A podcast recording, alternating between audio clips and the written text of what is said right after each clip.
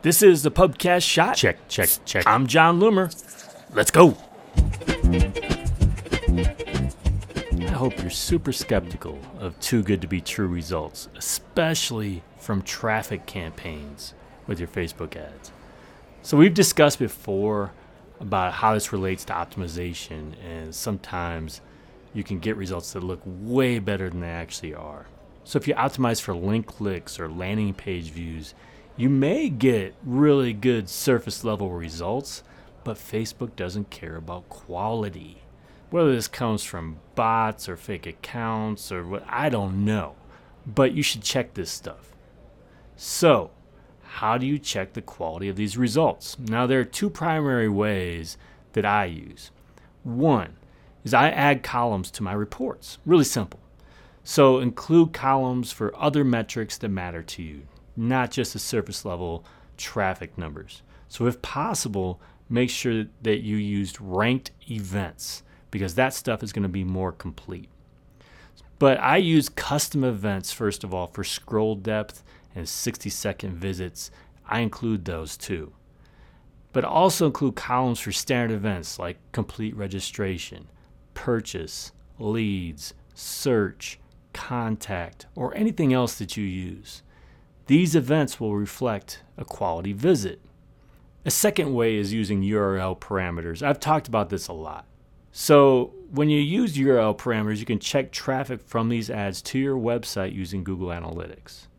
You can see stuff like, you know, what is the bounce rate? What's the average session duration?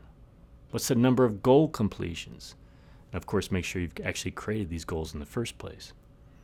And then compare these kinds of results that you're getting to typical traffic, especially if you can compare it to traffic campaigns targeting warmer audiences. All right, so let me give you a quick example. So I ran a campaign to cold traffic to promote blog posts. I was getting a really good cost per landing page view. So then I added columns for 70% scroll depth, complete registration, and purchase. Now, this campaign generated over 2,000 outbound clicks and over 1,800 landing page views. But only 68, less than 4%, scrolled at least 70%. Again, that's a custom event that I had added. That's really low compared to my typical traffic coming from an ad.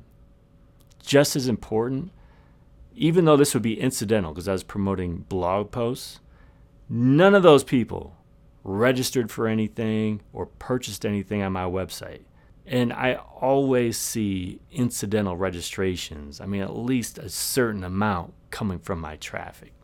So to get nothing out of over 2,000 people was concerning. But I also used URL parameters for this campaign. And from that, within Google Analytics, I could see that more than 2,000 users arrived on my website from my ads promoting these blog posts targeting these cold audiences. The bounce rate on these was nearly 99%. So they're seeing this one page and they'd abandon. These are blog posts, these aren't landing pages. Really high. And the total goal completions, which includes registrations, purchases, any of those things, nothing. Once again, which confirmed what I was seeing in Ads Manager. Normally, I again would see some kind of activity there, but out of 2,000, nothing. So these were not quality website visitors. But the bottom line make sure you check. Because the truth is, that surface level information I was getting made it look like this is a really effective campaign. I could have kept spending and spending and spending, but you may be throwing your money away. This has been a Pubcast Shot. Did you like it? Did you find it helpful? I hope so. You should subscribe. You really should.